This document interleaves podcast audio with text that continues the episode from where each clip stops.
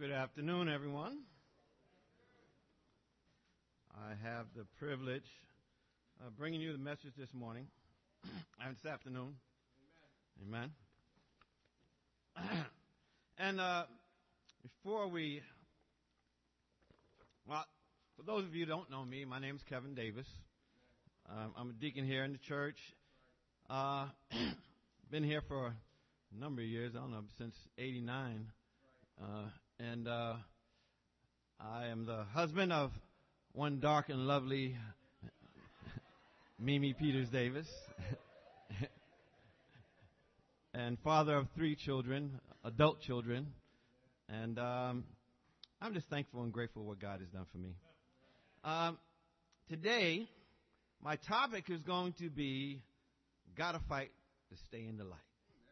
Amen. And but before I do that, I'm going to do something that I've never done or rarely ever done. Anybody that knows me knows this. I'm going to tell a joke.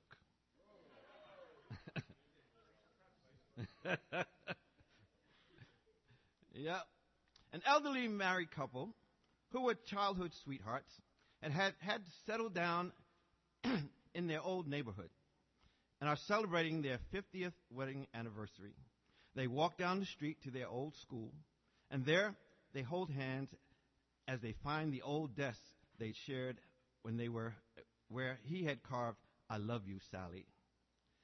On their way back home, an armored car drives by, and a bag of money falls out of the armored car, practically at their feet. And Sally quickly picks it up. but they don't know what to do uh, with this money. So they take it home. And there she counts the money, and it's $50,000. And the husband says, We've got to give it back.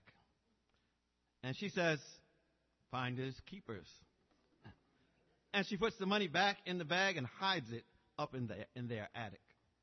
The next day, two FBI men are going door to door in the neighborhood looking for the money and show up at their home. And they say, uh, Pardon me, but did either of you find any money that fell out of an army truck car yesterday? Um, and she says, No. and the husband says, She's lying. She hid it up in the attic. And she says, Don't believe him. He's getting senile. But the agents sit the man down and begin to question him. One says, Tell us the story from the beginning. And the old man says, Well, when Sally and I were walking home from school yesterday,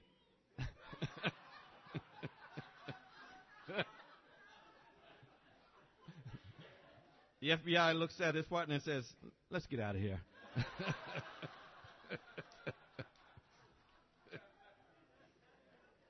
Amen. Sometimes the heart wants what it wants and doesn't care how it gets it, right? Well, we're going to talk this morning um, about a couple of things. We're going to talk about.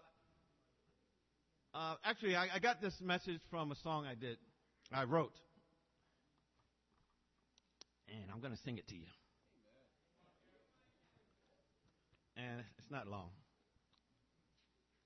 It's called "Gotta Fight to Stay in the Light." Gotta fight stay in the light. Darkness creeping up all around me. Gotta fight to stay in the light. That roaring lion's prowling for me. Gotta fight to stay in the light so the serpent's fangs won't find me. Gotta fight to stay in the light. Gotta be on that path. Mm-hmm. Mm-hmm. Gotta fight to stay in the light. Watch the world or it will blind me. Gotta fight to stay in the light so temptation's call won't bind me. Gotta fight to stay in the light so my flesh won't get the best of me. Gotta fight to stay in the light. Gotta be in that light. Mm-hmm. Oh yeah. Gotta fight to stay in the light. Keep my sword and shield beside me. Gotta fight to stay in the light. The Holy Spirit's here inside me. Gotta fight to stay in the light so my Lord won't get the best so my Lord will get the best out of me. Gotta fight to stay in the light. Gotta be with my Lord. Mm-hmm. Mm-hmm. Gotta fight. Amen.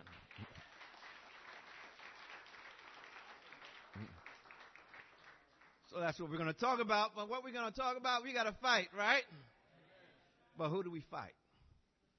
And I'm going to give you the opponents. But first, I want to read John 3:19. It says, "This is the verdict: Light has come into the world, but people love darkness instead of light, because their deeds were evil. Everyone who does evil hates the light and will not come into the light for fear that their deeds will be exposed. But whoever lives by the truth comes into the light so that it may be seen plainly that what they have done has been done in the sight of God. Amen? So, we do come out of the darkness and come into the light. And then everything is all right, right? Right? Uh, I don't think so. Everything is not all right because we live in the world. And we have another opponent called Satan, who's also called the devil. And those are our opponents the world, the flesh, and the devil. And that's what we're gonna, I'm going to talk about today. I'm going to talk about who our opponents are. Now, this is not an exhaustive list of who they are or all our enemies and what they do, but it's going to give you an idea of who you're up against. Amen? All right. First John 2 15 and 16. Now, you don't have to go to all these scriptures because it's going to be a, a bit, well, we might have have a few scriptures to go through today. In 1 John 2, 15 and 16, it says, Do not love the world or anything in the world. If anyone loves the world, love for the Father is not in them.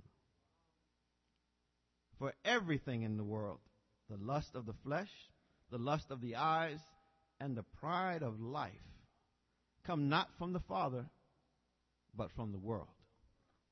Amen? This is what God tells us. You know, this is what, what the world is about. You know, and I thought long and hard, I'm like, what, what, what example can I give without going on for a week about what the world is like? You know, uh, who can, whose story can I show? And then I thought about Solomon. And I thought about Solomon for this reason. In 1 Kings chapter 4, verse 29 34.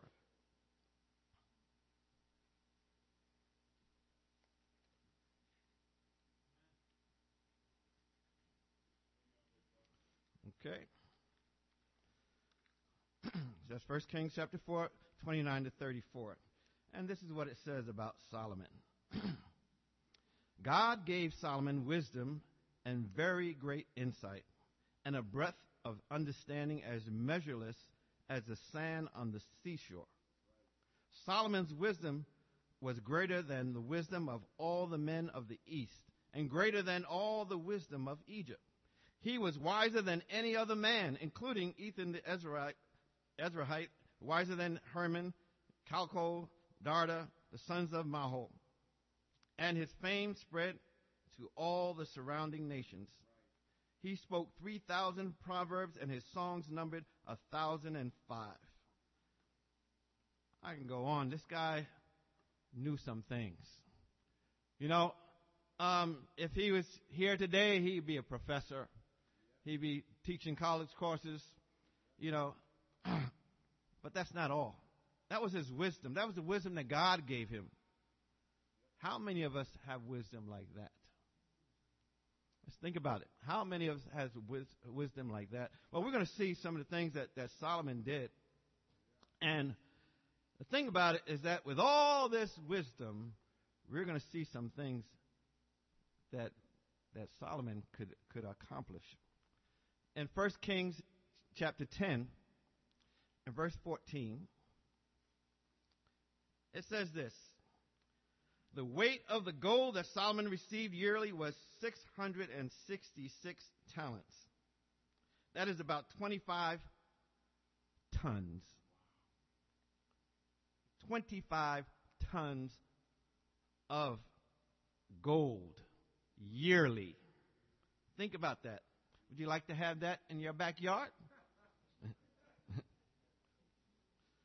He says that was not including that was not including the, the revenues from merchants and traders and from all the Arabian kings and governors of the land. Solomon had it going on.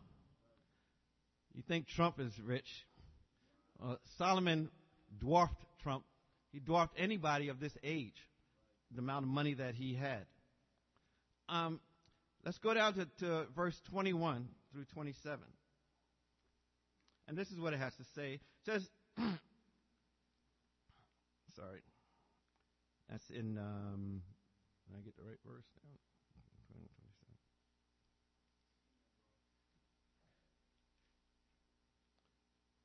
Uh, where am I? Okay. All King Solomon's goblets were gold, and all the household articles in the palace of the uh, forest of Lebanon were pure gold. Nothing was made of silver because silver was considered of little value in, in Solomon's days. So the king had a fleet of trading ships at sea, along with ships of Hiram. Once every three years it returned, carrying gold, silver, and ivory, and apes and baboons. King Solomon was greater in riches and wisdom than all the other kings of the earth. The whole world sought audience with Solomon to hear the wisdom God had put in his heart. Year after year, everyone who came brought a gift articles of silver and gold, rubies, weapons, and spices, and horses and mules. And says Solomon accumulated chariots and horses. He had 14 chariots and 12, oh, sorry, 1,400 chariots and 12,000 horses, which he kept in the chariot cities and also with him in Jerusalem. The king made silver as common as in Jerusalem as stones, and cedar as plentiful as sycamore fig trees in the foothills. Solomon was a great man. His wisdom allowed him all these to, to get all of these things, all of these possessions. How many of us would like to have the wisdom of Solomon? I certainly would. But the thing about it is that that was not all that Solomon did. All right? Solomon also in, in chapter 11 says, King Solomon, however, loved many foreign women besides Pharaoh's daughter. Moabites, Ammonites, Edomites, Sidonians, and Hittites. All right? They were from nations about which the Lord had told the Israelites, you must not intermarry with them because they will surely turn your hearts after their gods. Nevertheless, Solomon held fast to them in love. He had 700 wives of royal birth, 300 concubines, and his wives led him astray. As Solomon grew old, his wives turned, turned his heart after other gods, and his heart was not, was not fully devoted to the Lord his God, as the heart of David his father had been. He followed Ashtoreth, the goddess of, of the Sidonians, and Moloch, the, de- the detestable god of the Ammonites. So Solomon did evil in the eyes of the Lord, and he did not follow the Lord completely as David his father had done. On a hill east of Jerusalem, Solomon built a high place for Chemosh, the uh, detestable god of Moab, and for Moloch, the detestable god of the Ammonites. He did the same for all his foreign wives who burned incense and offered sacrifices to their gods. The Lord became angry with Solomon because his heart had turned away from the Lord, the God of Israel. Who had appeared to him twice. Although he had forbidden Solomon to follow other gods, Solomon did not keep the Lord's command. So the Lord said to Solomon, Since this, this is your attitude, and you have not kept my covenant and my decrees which I commanded you, I will most, certainly tear the kingdom away from you and give it to one of your subordinates. Nevertheless, for the sake of David, your father, I will not do it during your lifetime. I will tear it out of the hand of your son. Yet I will not tear the whole kingdom from him, but will give him one tribe for the sake of David, my servant, and for the sake of Jerusalem, which I have chosen. Amen. Solomon had all this wisdom, and yet he did mighty things. He did great things. But his wisdom did not keep him from sinning. His wisdom, all the wisdom that he had, all, all the great things that he could do, he still turned away from God and decided to do some things on his own, on his own wisdom. And how much like Solomon are we? We've gained some wisdom, right? Some of us been around the planet for, for a bit, for a minute, right? We've gained a little wisdom. We've, we've graduated from school, either school of hard knocks or, or, or school or, uh, or college, you know. But we've, we've gained some knowledge. And you know, when we gain some knowledge, we get a little, we get a little cocky. You know, we think that we know everything. We think we know how to do everything. And so, what happens is that we end up making a mess. I know I've made a mess of my life with my own wisdom. It has led me astray. You know, and, and I know your wisdom has led you astray. You don't have to tell me your story. It's right here. I know it all. It's all right here in this, this book right here. So I don't have to know your story, your personal story, but I know that's in here and I know that you messed up big time. If you've been around on this planet for any number of years, soon as maybe about two years, you start messing up. know, say the terrible twos, you know that, you know, Satan is, is in there. Satan is, is messing around. My, my son, his, you know, he, he didn't do the terrible twos. He did the, the one and a half, you know, one and a half, the two and a half, three and a half, you know, that's where he, he went awry and started going crazy. And, and, you know, but, but yeah, you know, I want us to think about this. With all his wisdom in Ecclesiastes, we start to see just really what Solomon was thinking. After he's done all this stuff, he starts thinking about some stuff. He starts thinking about about this world. What can I do in this world? What is the best thing? I mean, he, look, Satan, you don't have to do anything. Say, uh, Solomon has done everything for you. He has, he has, he has gone to the, the, the lengths and depths of every want, every, every goal, every, every, uh, thing that you can think of. Solomon already did it and he did it well. He did it better than you can ever do it. And this is this is what he come his conclusion of all these things and all his wisdom about the world and what the world offers us, because the world does offer us uh, offer us a lot of things, right? It offers us education, great education. It offers us uh, fame, fortune, right? Power. It, it offers us uh, all types of things, right? This is his, his assessment. Wisdom, he says, I, the teacher, was king over Israel in Jerusalem. This is in Ecclesiastes 1, verse 12. He says, I, the king, I, the teacher, was king over Israel in Jerusalem. I devoted myself to study and to explore by wisdom all that is done under heaven. See, he did it all. So, what a heavy burden God has laid on men. I have seen all the things that are done under the sun. All of them are meaningless. A chasing after the wind. What is twisted cannot be straightened. What is lacking cannot be counted. I thought to myself, look, I have grown and increased in wisdom more than anyone who has ruled over Jerusalem before me. I have experienced much wisdom and knowledge. Then I applied myself to the understanding of wisdom and also of madness and folly. But I learned that this too is a chasing after the wind. For with much wisdom comes much sorrow.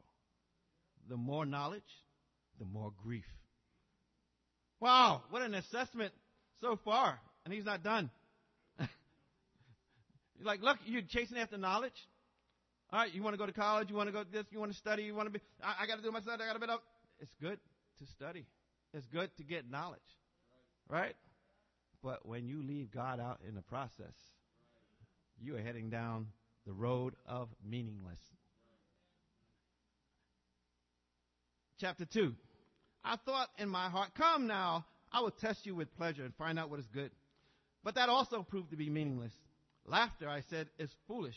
And what does pleasure accomplish? I tried cheering myself with wine and embracing folly, my mind still guiding me with wisdom. I wanted to see what was worthwhile for men to do under heaven during the few days of their lives. You see, I did the same thing. I chased after things, after pleasures, after drugs, you know, wanting to get high, trying to, you know, trying to think that I said, oh, I did the same thing Solomon did. I'm going to do this with wisdom. I'm going to be thinking about how, how, how to do this and not get caught up in being an addict. You know, I'm going to, I'm going to go ahead and, and, and do this thing the right way. You know, yeah, that's why I'm here in CR for like 20 years now. My way is not the right way. Uh, he says, I undertook great projects. Some of you might want to take, undertake great projects. You see people doing things, building things, creating things. It's, it's wow. He says, I built houses for myself and planted vineyards. I made gardens and parks and planted all kinds of fruit trees in them. I made reservoirs uh, to, to, what, to water groves of flourishing trees. I, I bought male and female slaves, and I had other slaves who were born in my house. I also owned more herds and flocks than anyone in Jerusalem before me. I amassed silver and gold for myself and the treasure of kings and provinces. I acquired men and women singers and and the delights of the heart of man. I became greater than, by far than anyone in Jerusalem before me. In all this, my wisdom stayed with me. I denied myself nothing my eyes desired. I refused my heart no pleasure. My heart took delight in all my work, and this was the reward for all my labor. Yet when I surveyed all that my hands had done and, and what I had toiled to achieve, everything was meaningless, chasing after the wind. Nothing was gained under the sun. And he goes on and on. He talks about madness and folly and, and all these things. You see, he did everything, and he did it well. And yet, his conclusion was that it's meaningless. When we run after the world and what the world is offering us, it can be in politics, it can be in entertainment, it can be in education, it can be in sports. Whatever we're running after in the world, it comes to a dead end. A dead end without God. Without God, it comes to a dead end. And even when you're with God, you may fool yourself into thinking that you're doing it for God. you know, the heart is deceitful above all things, isn't it? So we have to get ourselves in check. We have to know the reason why we do the things that we do. You see, this wisdom, it didn't really help him out. It led him down a dark path. But in the end, he realized, hey, all I need is God. And that is enough for me. And that's what the world offers. So if we're going to be in the world, we got to know what the world is offering us because it offers us things in such a nice way, doesn't it? A beautiful way. You see commercials. Commercials don't, don't, they're not dry, are they? They offer things that, that don't have anything to do with women, right? We're beautiful women. Why? Because they want to catch your eye. They want to catch your attention. They want to make you, pull you in. And that's what the world does. And we got to fight to stay in the light. Amen? Well, that's our first opponent. Next, we'll look at the flesh. Now, the flesh is getting a little personal. Getting a little personal, right? Because, see, the things that we have to fight against in the church, in the world, that's out, that's out there. It's trying to get in here. But the flesh, guess where the flesh is? Flesh is right here. It's right here with us 24 7. So now our opponent has gotten gotten close to us. If, you, if we were fighting, our flesh is, is throwing the body punches. He's hitting us hard, hitting over in the spleen, in the heart, and it's hurting us. You know? So we're going to take a look at just what the flesh can do. Let's look at uh, Galatians 3. And what it says in Galatians 3 is, and this is for, for disciples, for us Christians.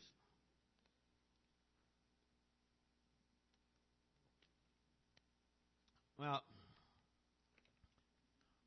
I'll tell you what, before we go there, give you just a little break.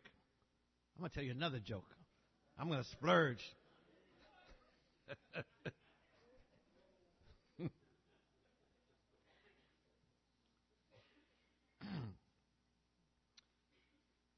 you know, with all the talk about police these days, we know that police aren't perfect.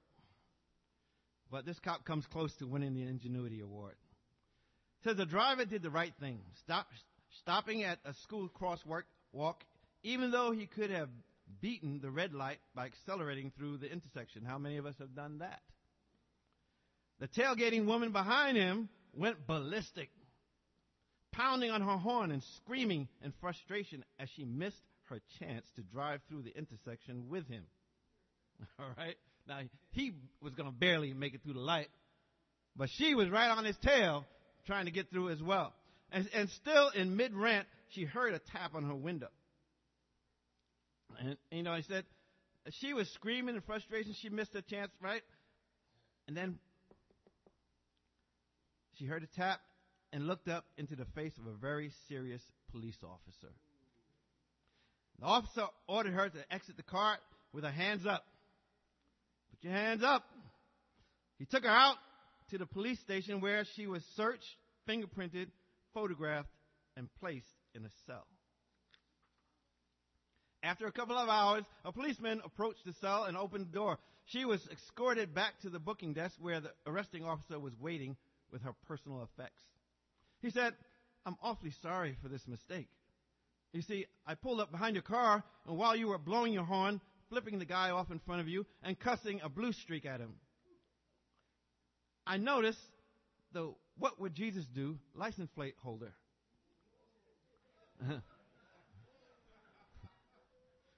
the Follow Me to Sunday School bumper sticker. The chrome plated Christian fish emblem on the trunk. And the My Boss is a Jewish carpenter decal on your back window. Naturally, I assumed that you had stolen the car.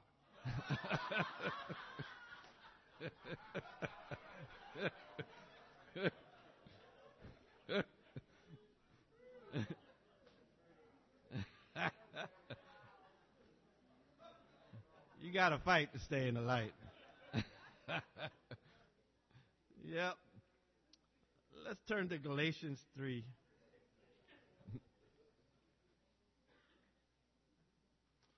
In Galatians 3, verse 3, he starts out saying, This is Paul. He says, Are you so foolish? After beginning by means of the Spirit, are you now trying to finish by means of the flesh? He says, once you started out this, this walk, you came out of the light, right? And you were like, oh, amen. Lord Jesus, thank you. Hallelujah. You know, you were guided by the Spirit. You just like, Spirit, take me wherever you want. Come on. Take me over here. Take me over there. I don't care where you want me to. I'll go wherever you want me to go. But then when you've been around for a little bit, something happens.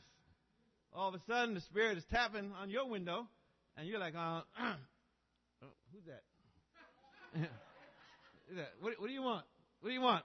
I'm on my way. I got I got to get over here. I got to get I get I got to get down the road. And pretty soon, we're doing things the way we used to do them. But we got a little Christian tint to it, right? We got a little little you know, we we, we ain't as, as as bold as as bad as we used to be, right? That's that's the that's the story we tell ourselves. We ain't as bad as we used to be. We just bad, but we ain't that bad. But let's look in Galatians 5, 19 through 21. Something we're all familiar with, right? Or should be. Maybe we haven't been as familiar as we need to be.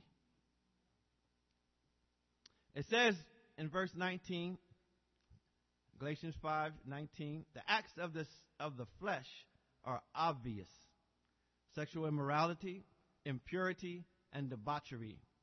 Idolatry and witchcraft hatred, discord, jealousy, fits of rage, selfish ambition, dissensions, factions, and envy, drunkenness, orgies, and the like. I warn you, as I did before, that those who live like this will not inherit the kingdom of God. Do you hear that? You will not inherit the kingdom of God if this is the way that you are living. These are the acts of the flesh. They are fighting us daily. And if you're not prepared, you ain't been working out, you're getting popped in the head, smacked upside the head, punched in the belly, all kinds of ways that someone could knock you out. But we have to think about this. So I thought about what, what could illustrate this because, you know, we talk a lot about, about the flesh. When we think about the flesh, we think about sexual immorality and impurity and debauchery and all, and all these things, right? We've heard about a million sermons about it, telling us that it's wrong, and then some of us still do it. So I'm not going to talk about that. I'm going to talk about something else. I'm going to talk about some of these other things in here. And Let's turn to Numbers chapter 16. I want you to understand what it is that God is thinking about all this sin stuff.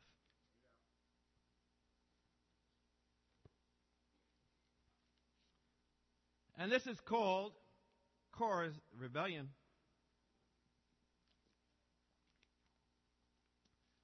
In number 16, starting in verse 1, it says, Korah, son of Ish, Ishar, Izar, the son of Kohath, the son of Levi, and certain Reubenites, Dathan and Abiram, sons of Eliab, and On, son of Peleth, became insolent and rose up against Moses.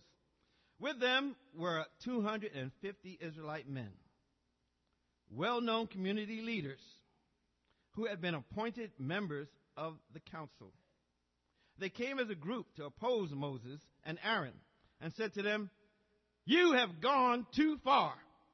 The whole community is holy, every one of them, and the Lord is with them. Why then do you set yourselves above the Lord's assembly? Okay? These guys, they weren't the one that initiate going, leaving Egypt out of slavery.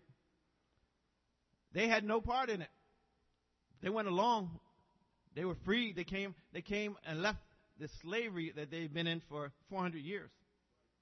But now they're starting to feel a little, you know, like, hey, we're just like you. How do you get to be over us? And when Moses heard this, he fell face down. Then he said to Korah and all his followers, In the morning, the Lord will show you who belongs to him and who is holy and he will have that person come near him. The man he chooses, he will cause to come near him. You, Korah, and all your followers are to do this. Take censers, and tomorrow put fire and incense in them before the Lord. The man the Lord chooses will be the one who is holy.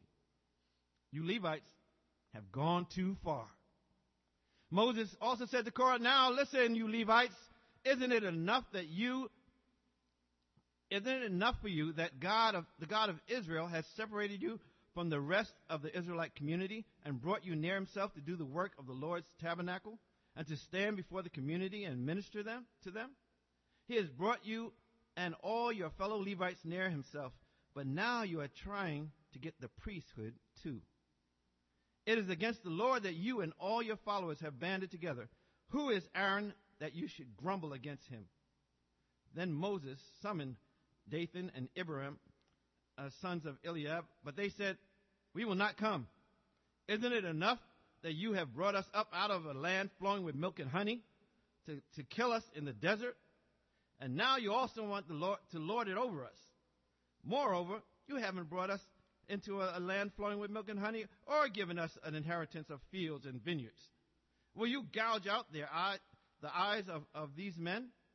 No, we will not come. Then Moses became very angry and said to the Lord, Do not accept their offering. I have not taken so much as a donkey from them, or have, nor have I wronged any of them. Moses said to Korah, You and your followers are to appear before the Lord tomorrow, you and they and Aaron. Each man is to take his censer and put incense in it, in, incense in it, 250 censers in all, and present it to, before the Lord. You and Aaron are to present your censers also. So each man took his censer, put fire and incense in it, and stood with Moses and Aaron at the entrance of the tent of meeting. When Korah had gathered all his followers in opposition to, to them at the entrance of the tent of meeting, the, the glory of the Lord appeared to the entire assembly. The Lord said to Moses and Aaron, Separate yourselves from this assembly so I can put an end to them at once. Whew! The Lord ain't joking. He's about to get smoking.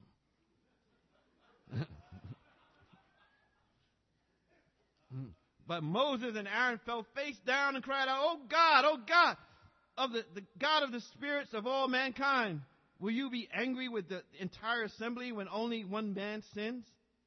You see how Moses thinks? Moses could have said, man, just wipe out everybody. You know, me and Aaron are cool. You know, you take care of them. You know, because these, these people have, have been nonstop complaining and grumbling. You know, we think that grumbling is just a little thing, don't we? We look at all these sins and I don't see grumbling in there. I think I can grumble. You know, and we grumble and complain. And, and I see it a lot in people that we counsel in marriages. People grumble and complain against the very person that God put in their presence, put in their, their gift from God. And they want to grumble and complain. Same thing with their kids. And praying for these kids, and then all of a sudden they come and you're like, ah, you know.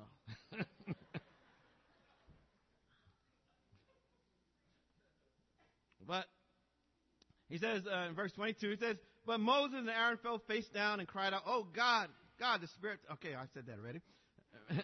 Then the Lord said to Moses, Say to the assembly, move away from the tents of Korah, Dathan, and, and Abiram. Whew. You know, you want to move away from these people. Something's about to happen, man. He says, Moses got up and went to, to Dathan and Abiram, and the elders of, of Israel followed him. He warned the assembly, move back, move back from the tents of these wicked men. Do not touch anything belonging to them or you will be swept away because of all their sins. So they moved away from the tents of Korah, Dathan and Abiram. Dathan and Abiram had come out and were standing with their wives, children, and little ones at the entrances to their tents. Then Moses said, This is how you will know that the Lord has sent me to do all these things and that it was not my idea. If these men die a natural death, and experience only what usually happens to men, then the Lord has not sent me. But if the Lord brings about something totally new, I don't want nothing totally new happening to me when it comes to this. And, and, the, and the earth opens its mouth and swallows them, with everything that belongs to them, and they go down alive into the grave, then you will know that these men have treated the Lord with contempt. Do you think grumbling and complaining is a little thing?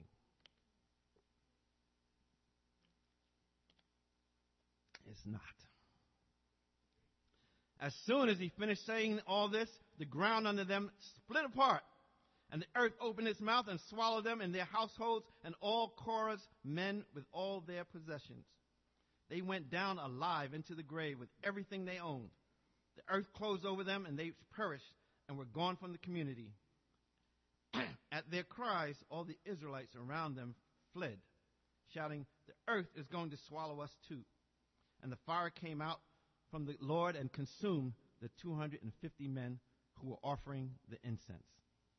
And the Lord said to Moses, Tell Eleazar, son of Aaron, the priest, to take the censers out of the smoldering remains and scatter the coals some distance away, for the censers are holy. The censers of the men who sinned at the cost of their lives. Hammer the censers into sheets to overlay the altar, for they, they were presented before the Lord and have become holy. Let them be a sign to the Israelites. Okay, now if you saw this happen, if you saw people's families with their children and all of these other great men and leaders swallowed up by the earth alive because of what they were doing, grumbling and complaining, what would you do? Would you say, I ain't gonna, I ain't gonna be complaining nothing, Lord. I, I ain't got, I ain't got nothing to say. I'm all right. I'm easy peasy with anything you want. You know, that would seem like the, the prudent thing to do, right?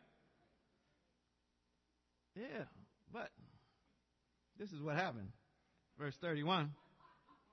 As soon as he finished saying all this, the ground under them split apart, right? Oh, sorry. That was the wrong one. He says, I'm sorry, where? I'm 39. I'm sorry, 39. So, Eleazar the priest collected bronze censers and brought by the brought by the, those who had been burned up, and he had them hammered out. And as they were, the Lord directed them through Moses, this was to remind the Israelites that no one except a descendant of Aaron should come to burn incense before the Lord, or he would become like Korah and his followers. The next day, the whole Israelite community grumbled against Moses and Aaron.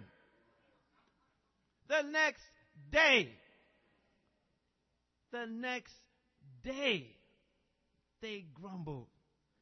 You have killed the Lord's people, they said. But when the assembly gathered in opposition to Moses and Aaron and, and turned toward the tent of meeting, suddenly the cloud covered it. And the glory of the Lord appeared, and the, then Moses and Aaron went to the front of the tent of meeting. And the Lord said to Moses, Get away from this assembly.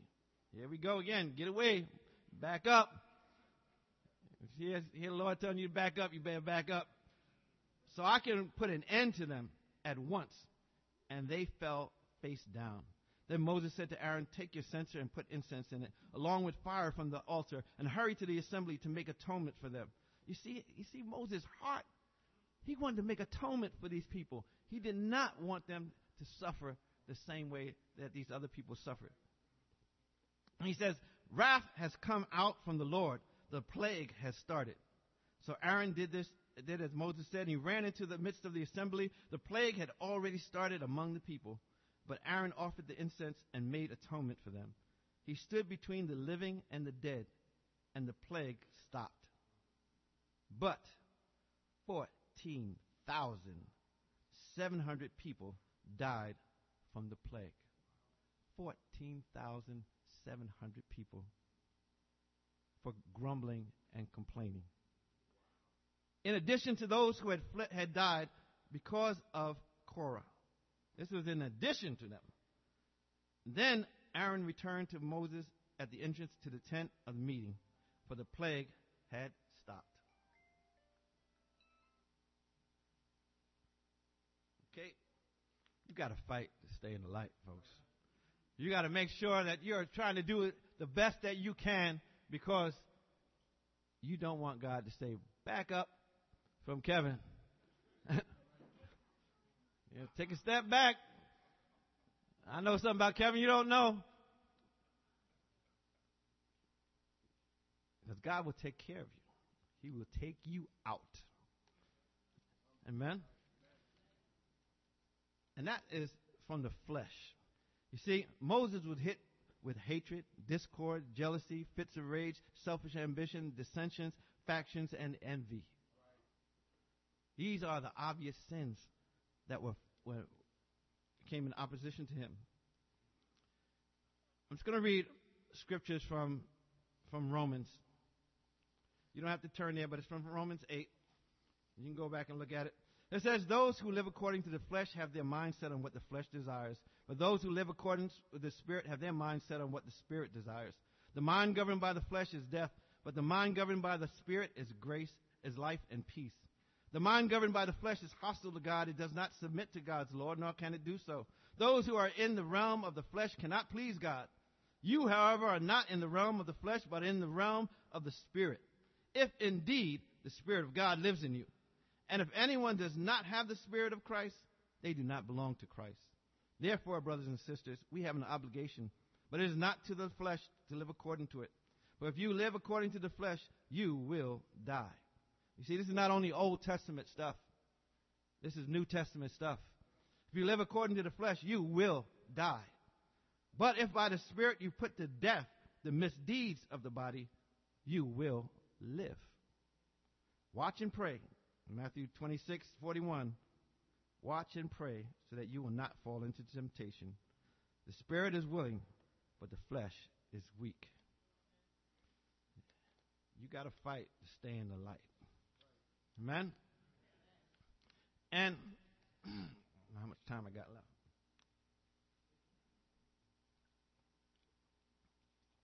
The last one is the devil. And I guess he deserves a joke too. so I'll give you one last joke.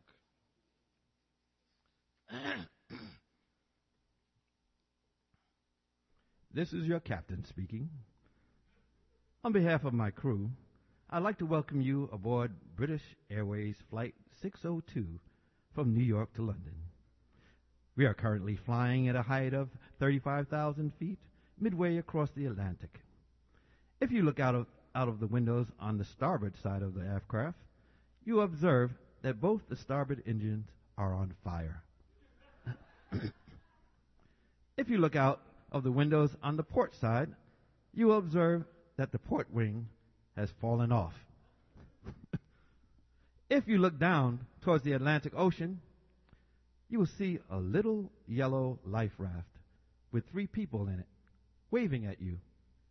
That's me, the co pilot, and one of the air stewardesses.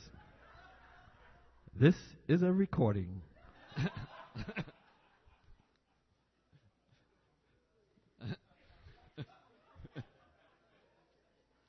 Isn't that just like Satan? He gets you in a bind, he gets you up there, and then he lets you see all your sin as you're ready to crash and burn. You know, after you done finished the work, he got you up there in the air, you're feeling good. You're doing all your stuff. And then he says, Hey, you take a look down there? That's Satan. He would take you and then he'll drop you like a rock. You know, you think that you're doing you're doing well. You're not doing well. You know. Um, well, this that's one of the, the you know is a, movie that we all know called The Wizard of Oz, right? How many of you know The Wizard of Oz? Seen it? Well, if you hadn't, there comes a point in The Wizard of Oz where uh, the Scarecrow and, and the Tin Man and, and the Lion, oh, uh, no, it's Tin Man and, and Dorothy, they're walking into this forest and it's dark and foreboding. And he says, uh, you think it's okay to go in here? And he said, Well, yeah, but, you know, all we got to watch out for are lions and tigers and bears. Oh my. Lions and tigers and bears. Oh my. Lions and tigers and bears. Lions and tigers and bears. Lions and tigers and bears. Lions and tigers and bears. And then the lion comes out. And he chases him around until Dorothy smacks him. and he starts crying. And, and you know, and that's how we, we got to think of, of, of, of the lions, right? We kind of have this, this, this idea of lions as this, you know, these things in stories, you know, they're not really that, that bad. But I want to tell you something. I'm going to give you a little story about, if I can find it, I, I, I saw on the internet about lions, tigers, and bears. It says two lions at the Santiago, Santiago, Santiago Metropolitan, Metropolitan Zoo, May 2016. Just six days before Harambe, which was a, a gorilla who was killed um, for uh, trying to protect a child that fell into his, his cage. How ch- a child fell into his cage is a whole other thing. A male and female lion at the zoo in the capital of Chile were shot to death after a suicidal man entered their enclosure, removed his clothes, and began taunting them. When the lions mauled him and began dragging him into their den, they were killed. The man is expected to recover. The lions would still be alive if there were safer barriers. Tatiana, the Siberian tiger at the San Francisco Zoo, December 2007. Tatiana was a four year old Siberian tiger, a species which, like the western lowland gorilla, is critically endangered. When a group of young men threw rocks and roared at her, on Christmas Day 2007, Tatiana managed to leap out of her enclosure at the San Francisco Zoo and maul them, killing one of them. She was shot to death by police officers. An investigation found the tiger's enclosure was four feet lower than the, the height required by federal safety standards. This, the zoo installed a new 19 foot wall made of tempered safety glass panels afterwards. Two polar bears at the, at the Prospect Park Zoo, May 1987. On a dare, after a group of boys sneaked into the Prospect Park Zoo, Brooklyn, uh, in Brooklyn one night, an 11 year old climbed over a tall spike fence and entered the polar bear exhibit. He thought he could take a dip in the moat as the, as the bears slept. Responding to a 911 call from a passerby who heard children screaming inside the zoo, police officers found two polar bears mauling the remains of the, of the boy. The officers opened fire, killing the bears. Rated as one of the, the 10 worst zoos in, in the country at that time, the Prospect Park Zoo closed the following year. you see, Later on, they built another one and had child-proof barriers to prevent future tragedies. There was a lack of fear of these animals. They thought these animals were, were cute. They thought these animals were harmless. They thought these animals could do them no harm. That they could do whatever they wanted to do. But that was not the case. In every case, you see, they may have been listening to the Wizard of Oz and these lions and tigers and bears that they could smack and make make docile. Not the case. First Peter five, eight through ten.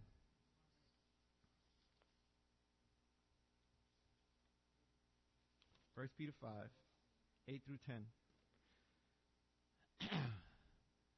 it says, Be alert and sober and of sober mind. Your enemy, the devil, prowls around, around like a, a roaring lion looking for someone to devour. Resist him.